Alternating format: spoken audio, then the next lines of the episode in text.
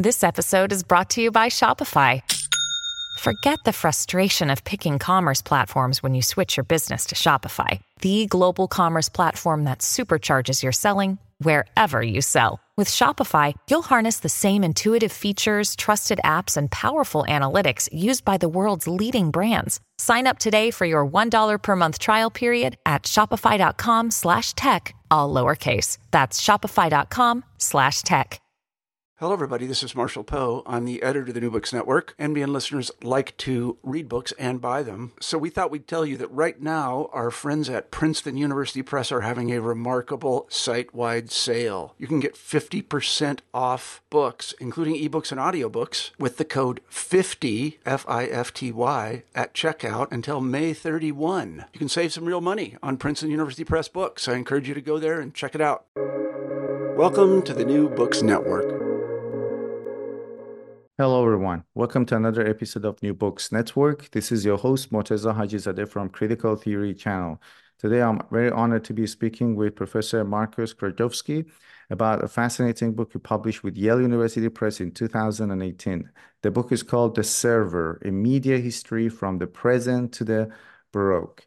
Professor Markus uh, Krajewski is a professor of media history at the University of Basel in Switzerland. Uh, Markus, welcome to New Books Network. Morteza, um, wonderful to talk to you. Thank you.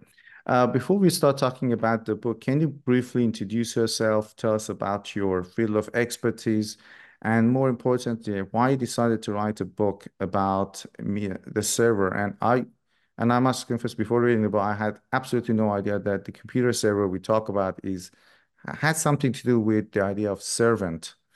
So mm-hmm. it would be great if you could introduce yourself and also tell us why you decided to write this book. Yeah, so my name is Markus Krajewski. Um, I'm teaching media history and media theory at the University of Basel in Switzerland. And um, uh, I was trained as a literary scholar and um, cultural studies um, um, scholar, which is not a media history um, in a narrow sense, but um, yeah, during my academic education, I became something like a media historian, which means I'm not really from the history department, and that um, provides some liberties, not to focus on one epoch, not to be um, an early modernist, but rather to pick um, different aspects from the whole history from cuneiform to large language models, um, which seem to be interesting. So that's um, an advantage of being uh, in media studies. And this also implies um, a kind of interdisciplinary approach. Uh, so um, literary studies is one thing, history of science is another thing, and cultural techniques is something like the method I'm um, mostly attached to. And um, that's, I think, um, necessary to mention because um, the media studies or German media theory, which I belong to in a way, um, takes um, the liberty uh, to try to develop large trajectories. Uh, so a narrative which is not limited to, say, a decade or so. And that's already the subtitle of this book. Um, a media history from the present to the Baroque means um, it's not told in a chronological order, but rather starting with the present with an obs observation and then tracing this observation, which gradually develops into something like a figure of thinking back to one of the origins, and this then um, would be in the Baroque. So it's um, in a very short um, summary, it's the, the history of the internet server, um, which um, is um, has its, one of its sources in the Baroque chamber servant. So it's the story from valet uh, or chamber servant or butler um, a human actor doing services to a non-human actor uh, still doing services, but um, how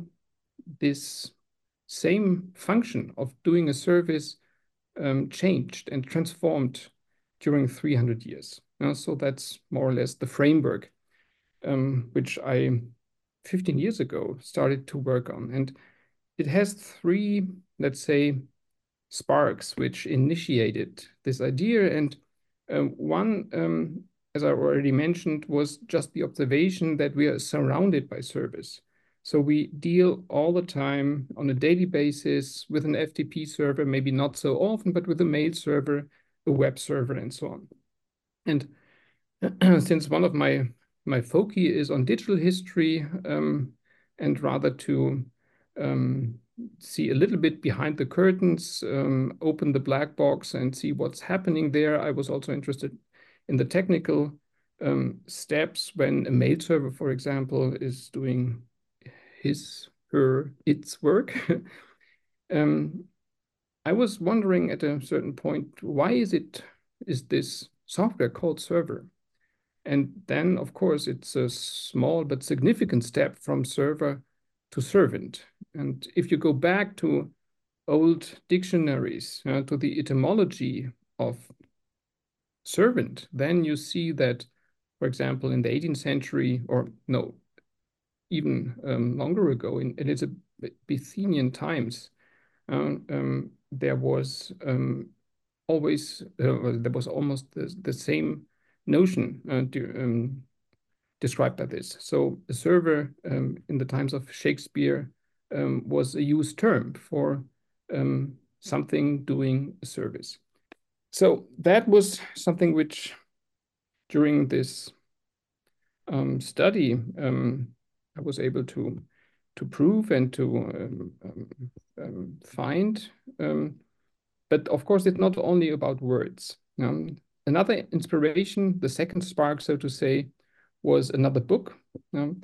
and this book was uh, written by Walter Schleif, an Eastern German literary scholar in 1965, and it has its totally self-explanatory title named Goethe's Diener, um, Goethe's subalterns or Goethe's servants. So the famous German poet um, and natural scientist Johann Wolfgang von Goethe um, was not working on his own, of course. He had a plethora of helping hands around him. And this colleague, um, almost um, 60 years ago, um, wrote or was interested in this kind of family which was gathered um, or which gathered around Goethe.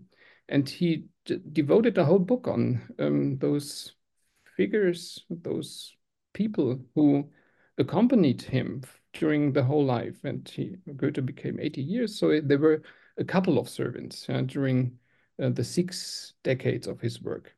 And I was totally flashed by doing something like a collection of small biographies uh, derived from um, quite remote archives, um, little remnants which you can, which you have to trace, uh, find in uh, those unpopular, almost forgotten people. And I thought, well, that's that's cool.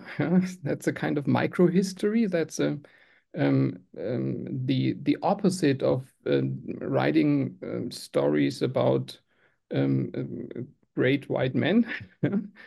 and so um, I was intrigued by that, and uh, that was the second inspiration.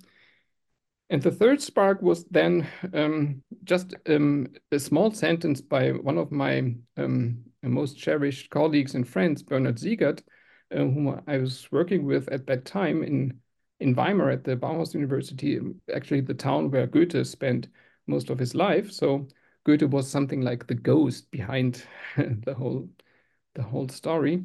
Um, and Bernhard uh, told me, I cannot imagine writing a book on servants as an academic qualification. Uh, so that was this project would have been my my um, habilitation, and I thought, well, if you tell me thing like this, then I'm provoked. Yeah? So I try to prove um, that it's possible to write um, a book um, on those forgotten figures. So the, these are the more or less the three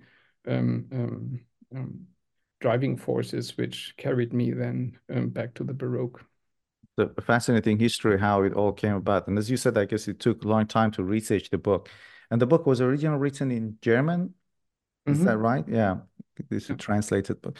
Um, in your book, in the first chapter, you talk about the the word servant. You give us a a kind of a uh, let's say archaeology of the word, maybe if it's the right word, what it Uh, meant and how is it different or similar to other words such as slave or assistant. Can you please discuss that? And also, when, when you said that, when you talk about servants in the book, it means that it's you're regulated, you're subject to some strict service regulations. So it would be great if we could talk about the word, what it actually means and what it maybe doesn't mean, and how is it different from other words such as slaves or assistant?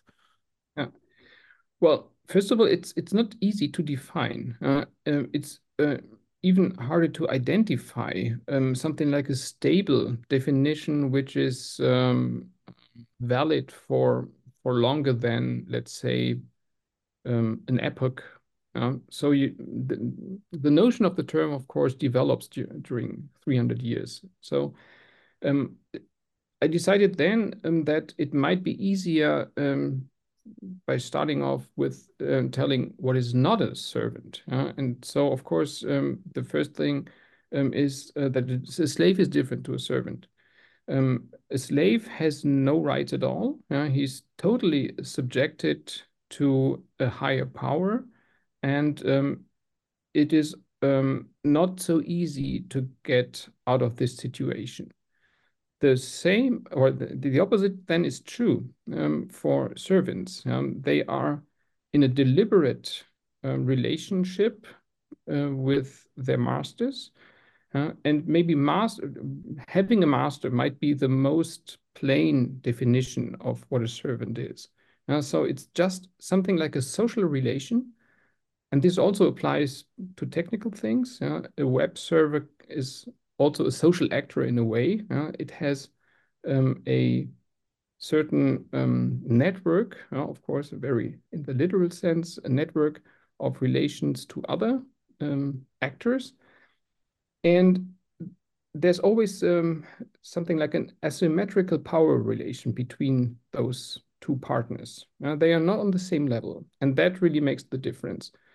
So um, when two actors meet, it's always a question of um, negotiation who has more power than the other.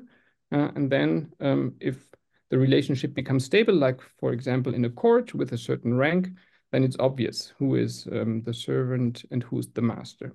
But the thing is that on each level, now there's always um, this distinction again. Usually, um, at least in the classical court situation, where you have one emperor or one um, highest power, everyone else, everyone beneath that is a servant. But it could be a very high ranking servant, a nobleman, um, a person who in itself um, is a powerful master.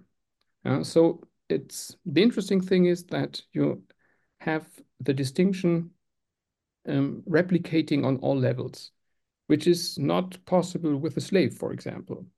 Slave slavedom is defined as being part of a um, of a um, of a of a layer which is um, not so um, finely differentiated uh, as in um, other societies where you have these kind of mm, fine granulated distinction between master and servant. So that's one thing. But of course, there are more actors like um, mm, more actors like slaves. So uh, you have um, errand boys, you have porters, you have bailiffs, you have attendants, you have um, helpers, you have factotums, doorkeepers, chaplains, squires, assistants, farmhands, uh, um, apprentices, clerks, amanuenses, all those very different um, functions. Um, um,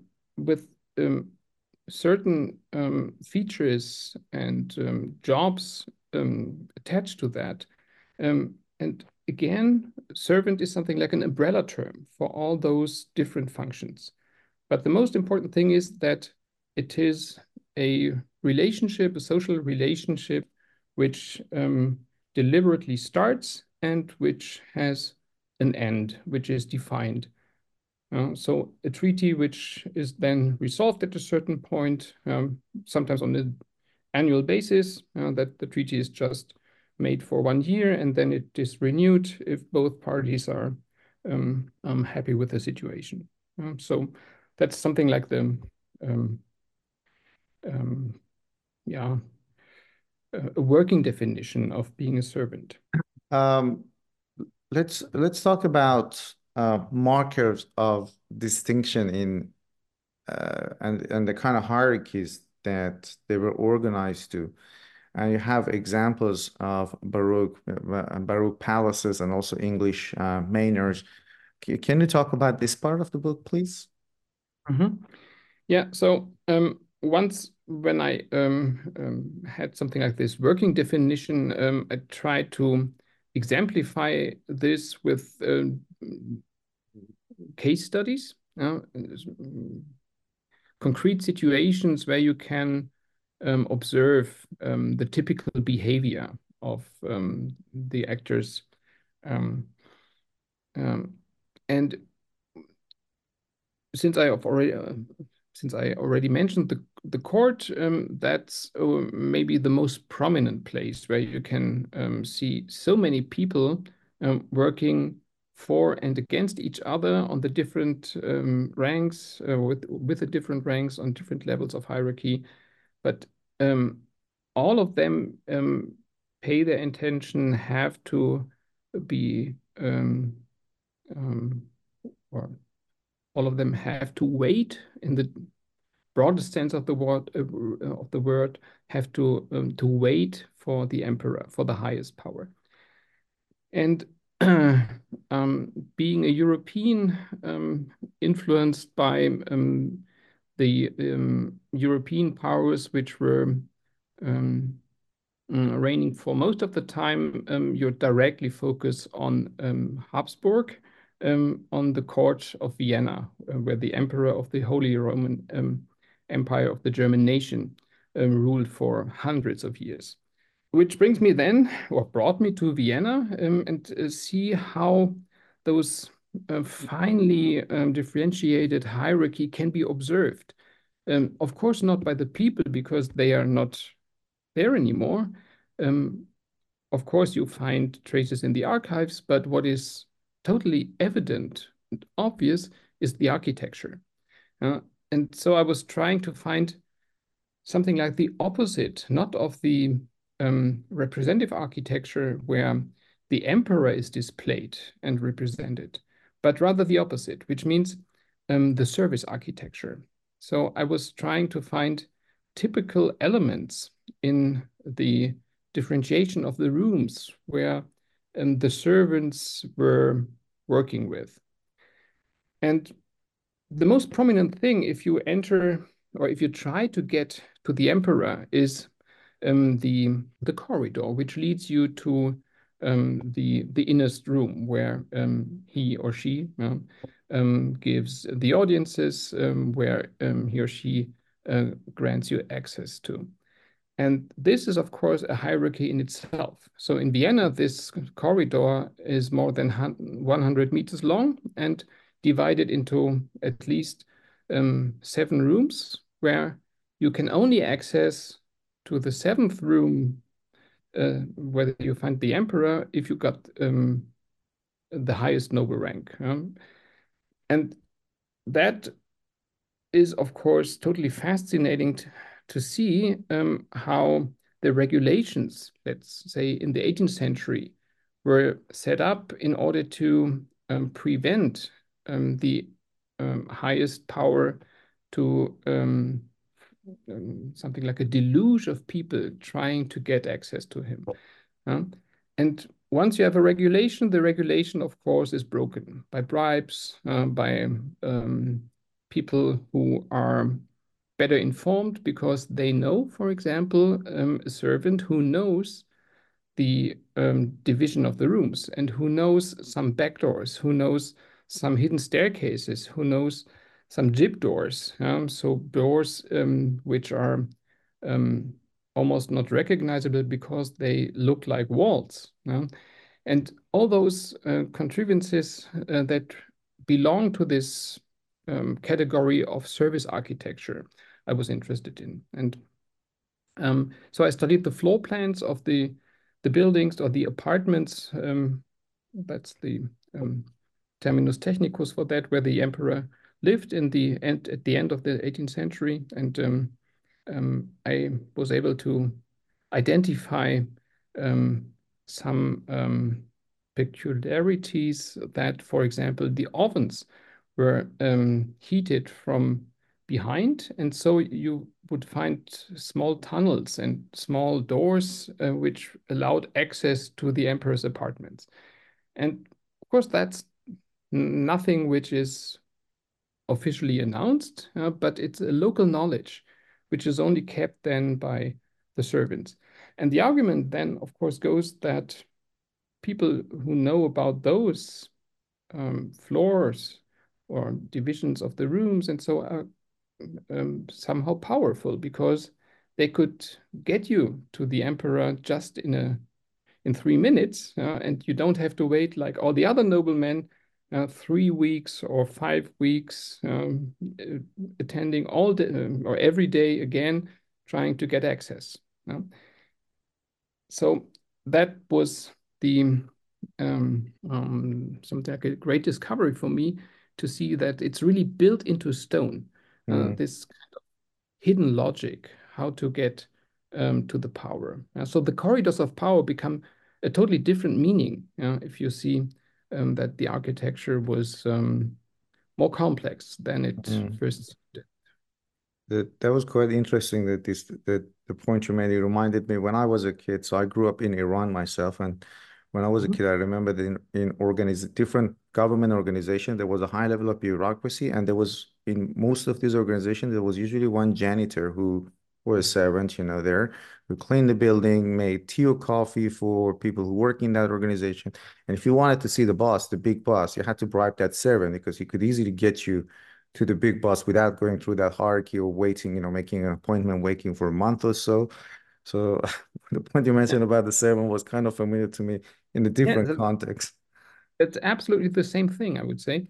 And um, that's, um, I think it, it can be found in almost any kind of um, administration um, and um, a, a, structure which deals with power. And mm. it's so um, it's so prominent that um, one of the most discussed German jurists of the 20th century, Carl Schmitt, um, uh, wrote a radio essay about that. It's called um, in German. It's uh, Zugang zur Macht um, und zum Machthaber, so access to the uh, to the emperor. And um, in this essay, he develops this notion of the indirects.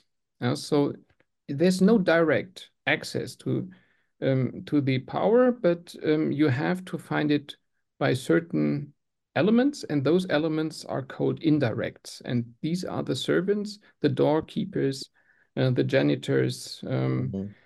even the the lowest of the low, um, um, somebody who's carrying the wood uh, to mm. the to the ovens uh, to keep the emperor warm. He has direct access. Um, mm. one part of the book that I really loved and was quite amazing to me was um, the the literary character that you talk about, uh, Reginald Jeeves, and in he's the butler in P.G. Wodehouse stories. And I never knew that the website, the search engine Ask Jeeves, is named after that literary character. Uh, so I guess it's a very solid piece of evidence you have in the book to uh, back up your arguments. So can you talk about the the function of servants as information center, and also mm -hmm. discuss this literary character? Uh, and, and, and the relation between the character and the search engine, which is named after him. Mm-hmm. Yeah, so that's more or less the same observation I had with the with the FTP server or the web server, but um,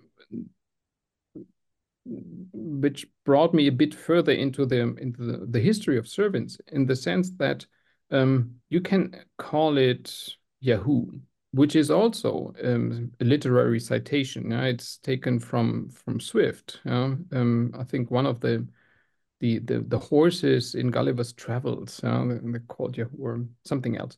I don't know. But um, in this case, we find the search engine named after another literary character, Reginald Jeeves, from uh, this famous series of British um, novelist uh, P.G. Wodehouse.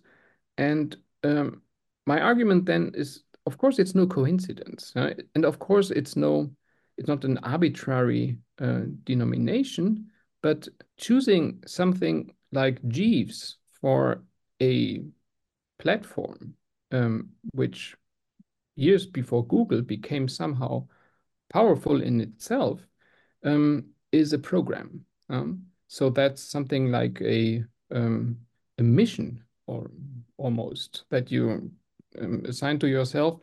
If you want to serve of course information in the sense that um, um, you don't provide anything. Yeah you provide something in a in a ranked um, order. You weigh the information you filter them um, you um, manipulate them in a in a certain way, and those um, functions uh, classically can be found with a messenger. Uh, so it's um, the information center, a platform, a hub where information um, of all kind can be found, but they are processed. Uh, in the very broad notion of the term, they are processed, which means they are altered.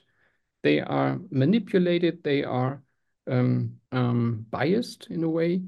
Um, and that um, quite literally describes what a servant as a messenger, as a go-between or whoever, um, or whatever the, the right term for this would be, um, is doing when he is charged with delivering an information. And being in the center or in a hub where um, incoming and outgoing information are processed, of course, again, is uh, something like a powerful position. And um, take, for example, um, a large English mansion. Um, you can think of uh, upstairs, downstairs, or Downton Abbey, uh, those um, clearly divided spheres um, where um, the subalterns or the underlings. That was uh, also something like an umbrella term at court for the subordinate people. Those people, um, they obey to a certain paradox, which I call the uh, subalternity paradox, which means they have to be there in order to um, serve um, their masters and mistresses, um, but they have to act like being absent. So they are totally focused on what's going on, but they have to pretend that they not notice nothing. Um, and that's something like the core of this uh, paradox how the servants would behave and act um, um, accordingly um, and um, to the um, to the best results of the expectation of their masters. And that's, of course, not easy to solve.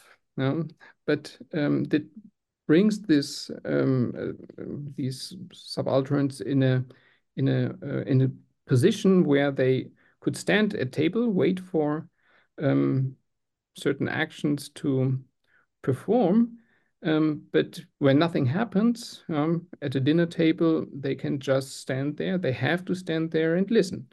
And if um, um the discussions go on a more private basis, they could gather information which are not meant for their ears.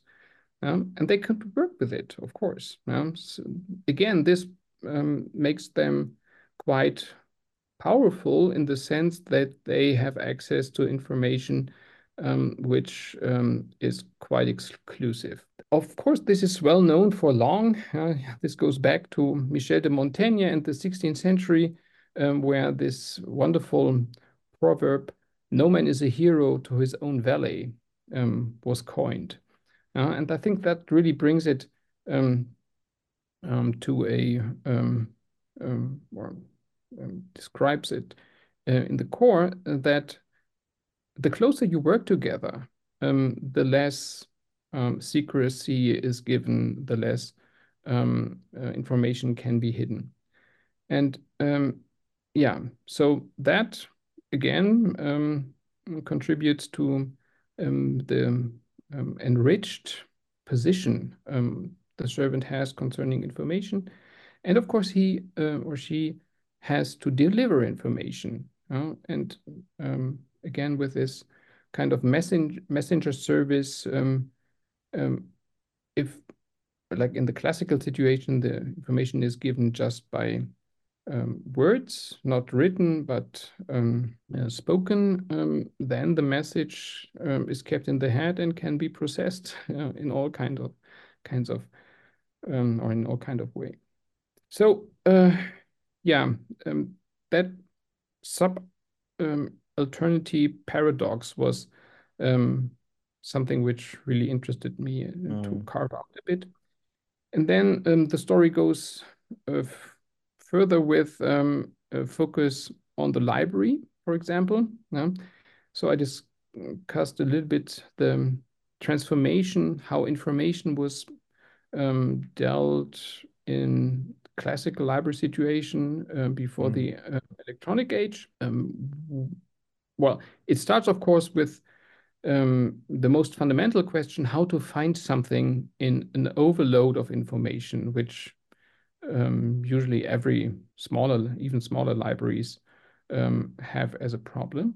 Mm. And this usually uh, is um, solved with a catalog or before that with um, somebody who knows the collection. And this mm. is um, in the most cases not the emperor of course, we have learned emperors who know or who knew uh, their library uh, collections or book collections quite well, but um, in most of the cases, it's delegated uh, yeah. to responsible for the order, for keeping the order of the library, for bringing in new books um, and um, doing the inventories and things like that.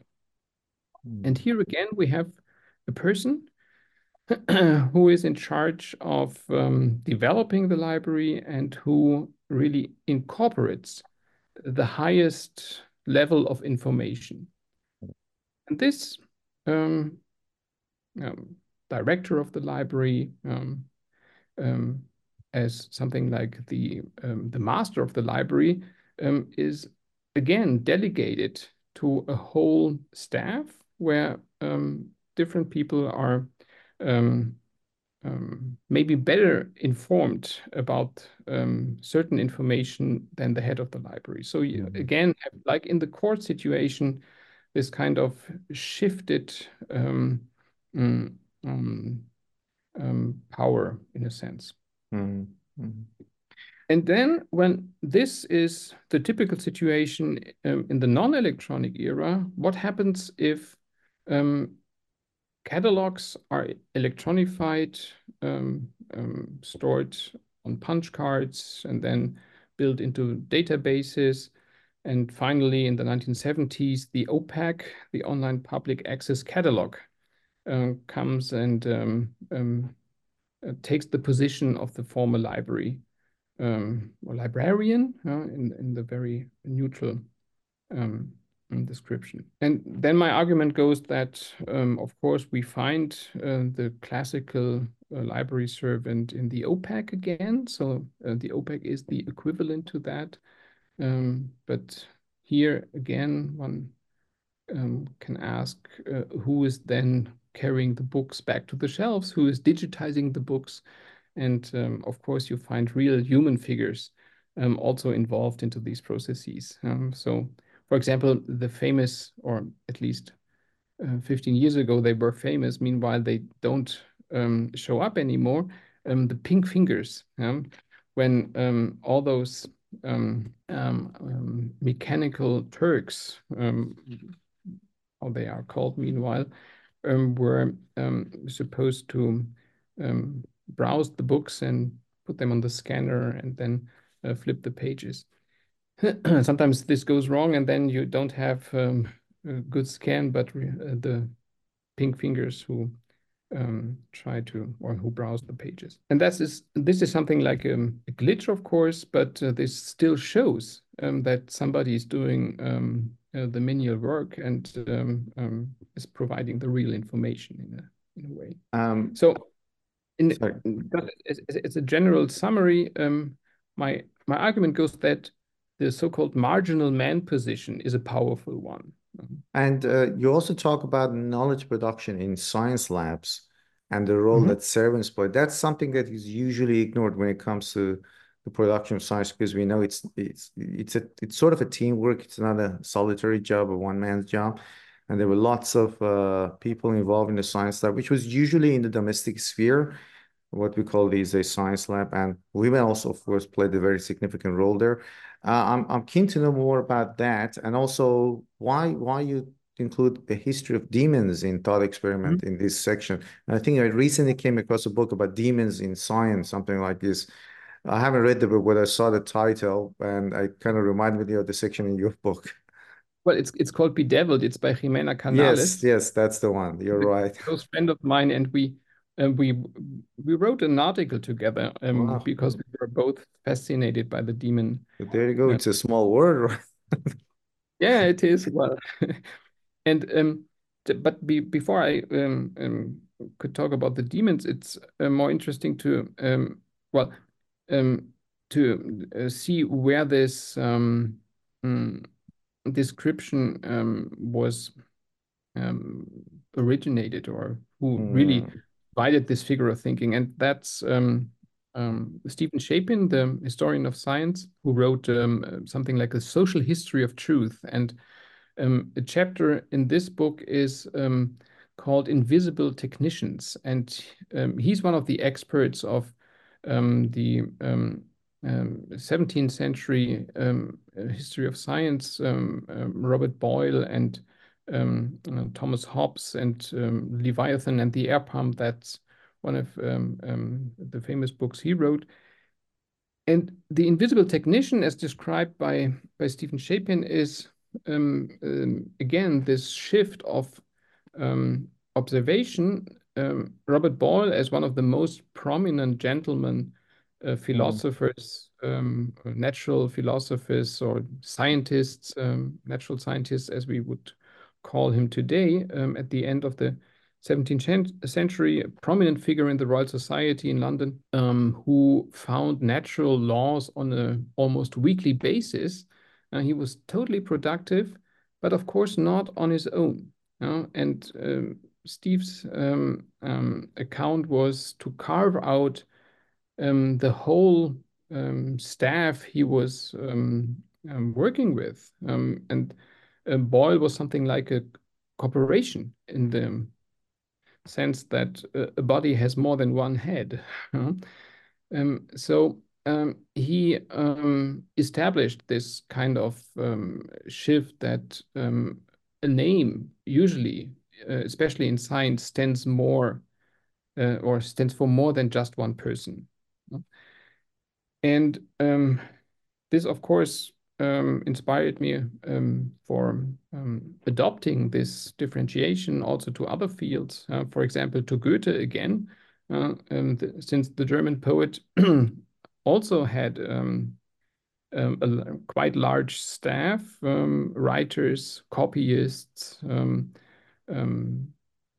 chamber servants who were trained to adopt his own view um, so he was interested in stones, in collecting stones. He trained his servants uh, when they were um, um, doing a ride uh, with the horses or with a um, with a carriage um, to observe um, meticulously the roads in, in, order to find some new stones which were not already in the collection.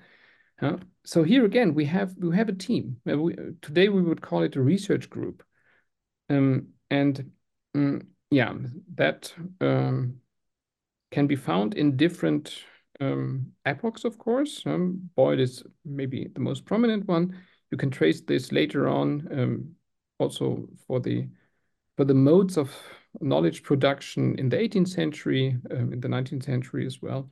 And um, then what does a demon um, um, contributes to this kind of knowledge production? In a in a similar sense, uh, he's an assistant. He's an assistant of um, getting new insights.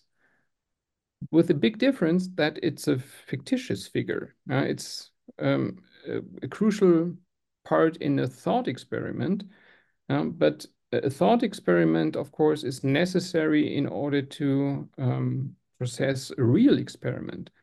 Uh, and I was interested then in this fictitious um, but rather real impact those um, invented uh, figures in scientific thought um, have as a um, yeah as a as a driving force of getting new insights.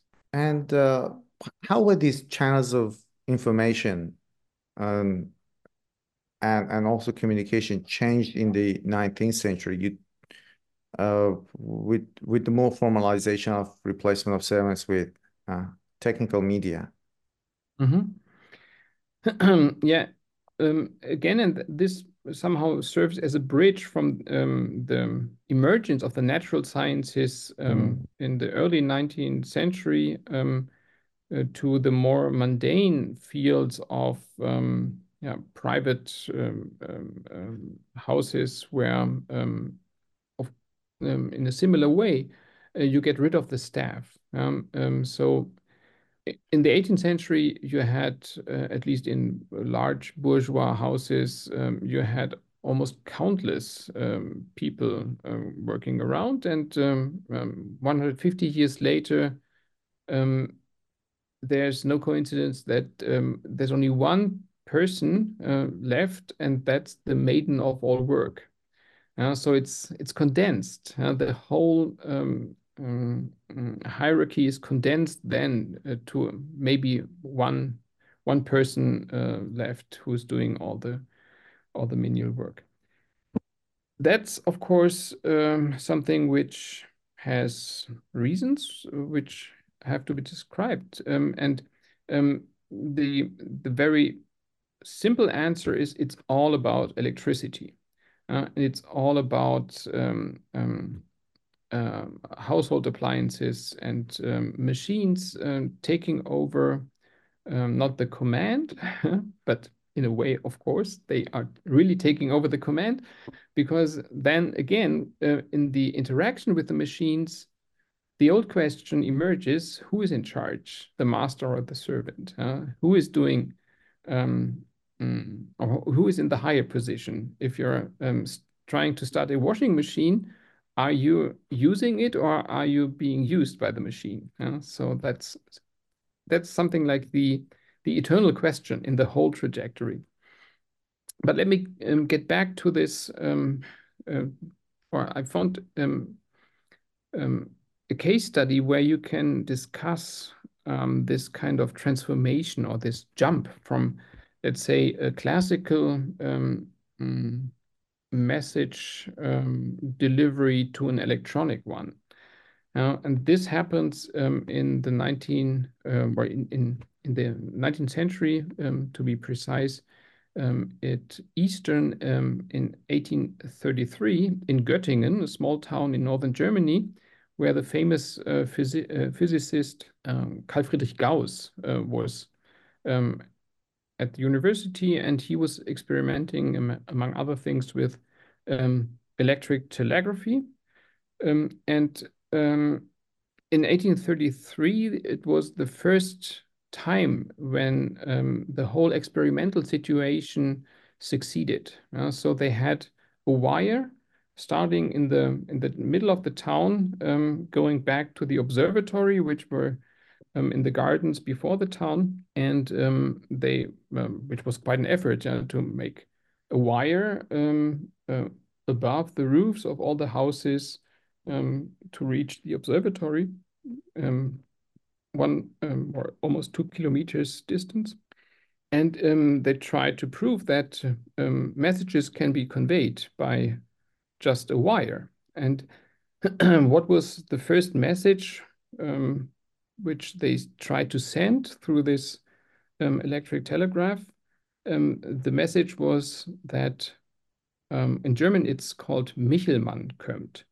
Um, Michelmann is the name of the laboratory servant who is just walking the street uh, from um, the university out to the observatory in order to say that the telegraph seems to be working. Uh, and of course, the speed of the electricity is much faster than the servant on his foot. Yeah, he takes, or it took him um, 15 minutes or 20 minutes to, to get to the observatory. Um, here we have the competition between um, the new media and the old media. And um, the new media somehow um, um, paves uh, pays the the new media somehow uh, pays reference to to the old media by citing him in a way uh, by announcing that he might come and then he comes uh, reaches the observatory and says well the telegraph seems to be working that's just the scene um, which is quite amazing um, that um, you can um, see such a, um, a, strict jump from one medium, um, old medium to the new medium. And I tried to um, make an uh, experiment by myself by describing it with uh, three different historiographic methods. Um, so just to, to um, uh, convince the reader that a perspective from um, cultural techniques research is the most convincing, the most rich uh, description you can deliver.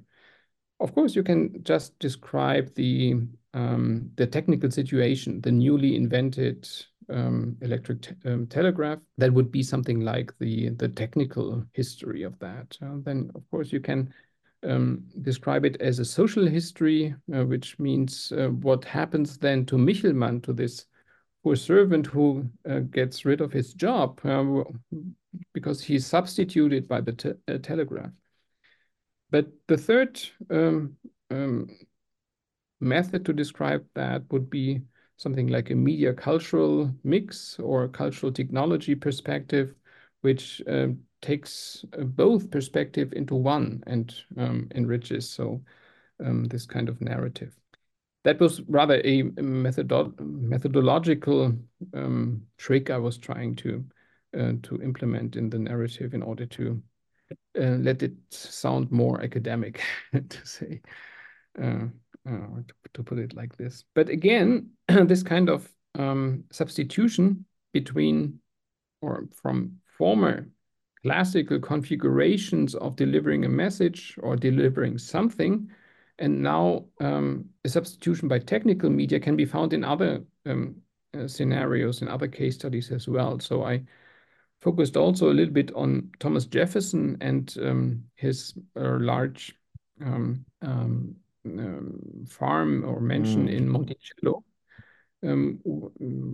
Jefferson was not, wasn't only the third president of the United States, but also an inventor and um, um, an architect, one could say, because um, he um, designed the whole building by himself, and um, he was annoyed by um, valets and by butlers and by domestic services around him. So he tried to get rid of them, Um, and he invented technical media in order to keep them um, off and to um, release them from the um, paradox of the subalterns. That means they were not allowed to get into the room, to stand and wait at the table.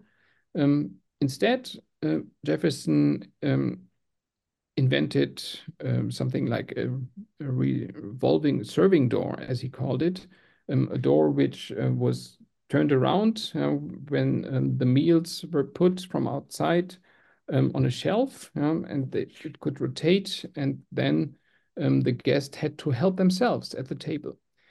And one could argue this is one of the maybe two or three prominent scenarios where self-service is um, established. Um, it's not invented in the sense, but um, it's the gradual um, establishing of mm. not being served anymore, but uh, to help yourself. Mm. Mm. And one um, element in this um, um, organization of um, establishing self-service was also a dumb waiter. You know? So he had he placed small tables um, behind uh, or next to to every seat at the large table, so people, um, of course, uh, prominent, uh, noble people dining with mm. him, uh, they they um, had to help themselves. Mm. Uh, and uh, how did this metaphor of server become so commonplace? You discuss this transition of servant to server, and you have examples of the field work you've conducted by researchers in 19, uh, 1970s, uh, for example, at Xerox uh, PARC Center. Can you talk about this, uh, the trend that this idea of server became uh, mm. common? Yeah. Well, um, I have to admit that this still remains a bit of erratic still. So I um, try to to get it quite clear. Um, I um, reached out to the people. Um, most of them are still alive who worked in the late 60s, early 70s at Xerox PARC in Palo Alto. Um, and well, this kind of laboratory or think tank for um, computer for the next generation of computers is quite famous. So the Mac was more or less invented at Xerox PARC, and then Steve Jobs and also Bill Gates um, made their visits there um, and saw uh, fancy things, and uh, they founded then uh, their own businesses on that. But Xerox somehow um, almost similar to the the less well-known um, servants in history um, were not really forgotten, but um, they were they did not uh, have so much attention uh, in comparison to Apple or Microsoft.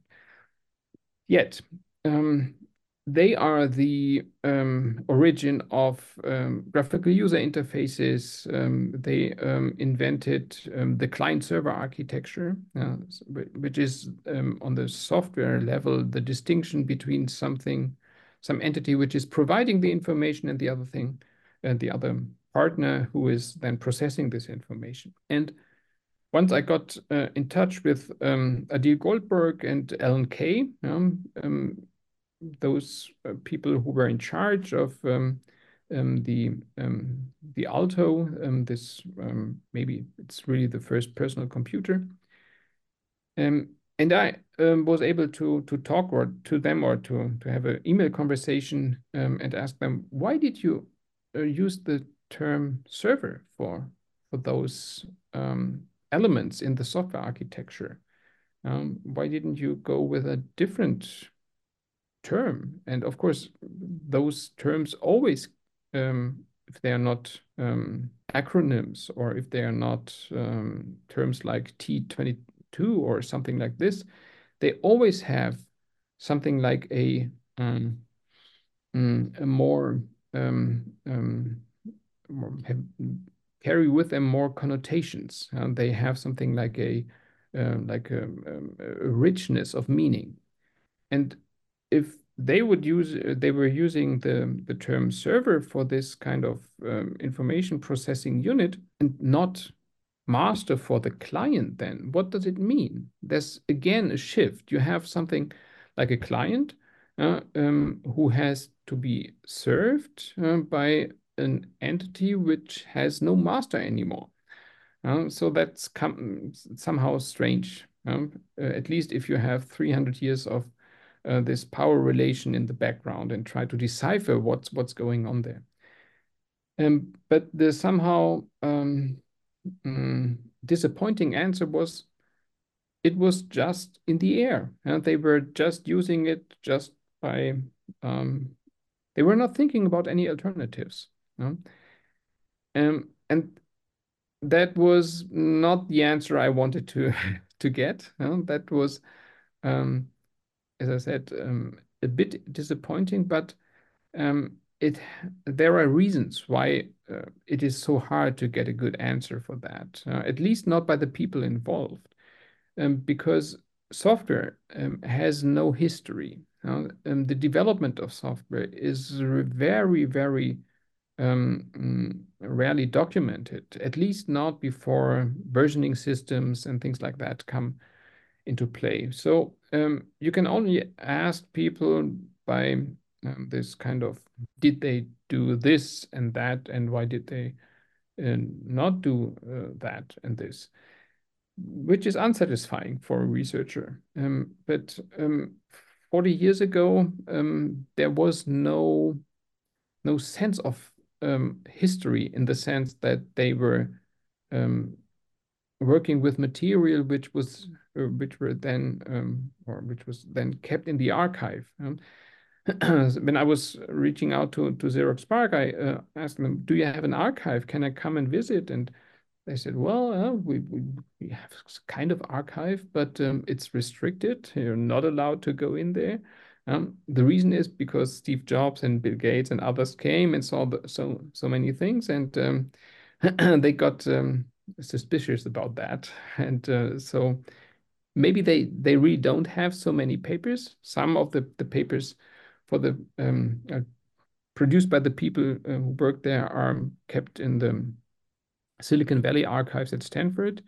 Uh, but that again is not um, the stuff of Xerox PARC, um, but only only in parts.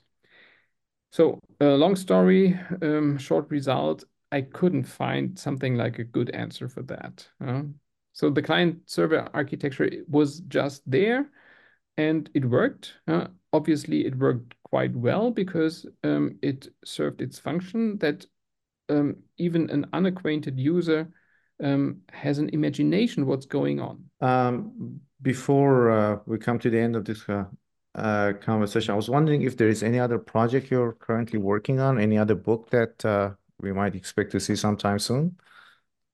Actually, two two um, projects are um, to different extent um, in in the pipeline. Um, one thing I'm working on is a cookbook, uh, which is uh, again dealing with the Baroque. We are trying together with um, two friends, a photographer and a um, Zurich-based cook. We are um, trying to reenact a Baroque feast and a special feature on a Baroque table, which is also really um, um, uh, narrative on um, not only Baroque feasting, but um, it comes with 18 new dishes invented by our cook uh, and, and, wonderful um, um, images uh, taken by the photographer, which might come out um, at least in the German version this fall. I'm hoping that it can be accomplished during the summer. And the other one is something like a deep history of artificial intelligence um, not uh, surprisingly, um, again going back uh, to uh, late Baroque, to Leibniz and others, and it's the story of um, human-desk interaction. So it's not um, the interaction between human and computers, but human humans and their um, devices of thinking. Um, I call them intellectual furniture, which are um, something you can see behind me, uh, card indexes, um, special desks with hidden chambers and different layers uh, of obscurity, of um, opacity, um, which are um, providing information which are almost forgotten. So that's something like um, a, a, long history of the knowledge production between human and desks. Uh, and it starts with Leibniz and his arc of um, study, which is a famous piece of furniture, which is unfortunately, um, well, it got lost in the in the 20th century. But um, it ends then the trajectory or the argument with uh, the large language model of today's artificial intelligence. So it's the hidden history of chatbots. Fascinating. Looking forward to uh, reading the book soon, hopefully in English. Uh, Dr. Markus uh, Krajewski, thank you very, very much for your time to talk with us on New Books Network about your wonderful book, The Server, A Media History from the Present to Baroque, published by Yale University Press. Thank you so much. Thank you, Morteza, for the wonderful questions and the uh, conversation.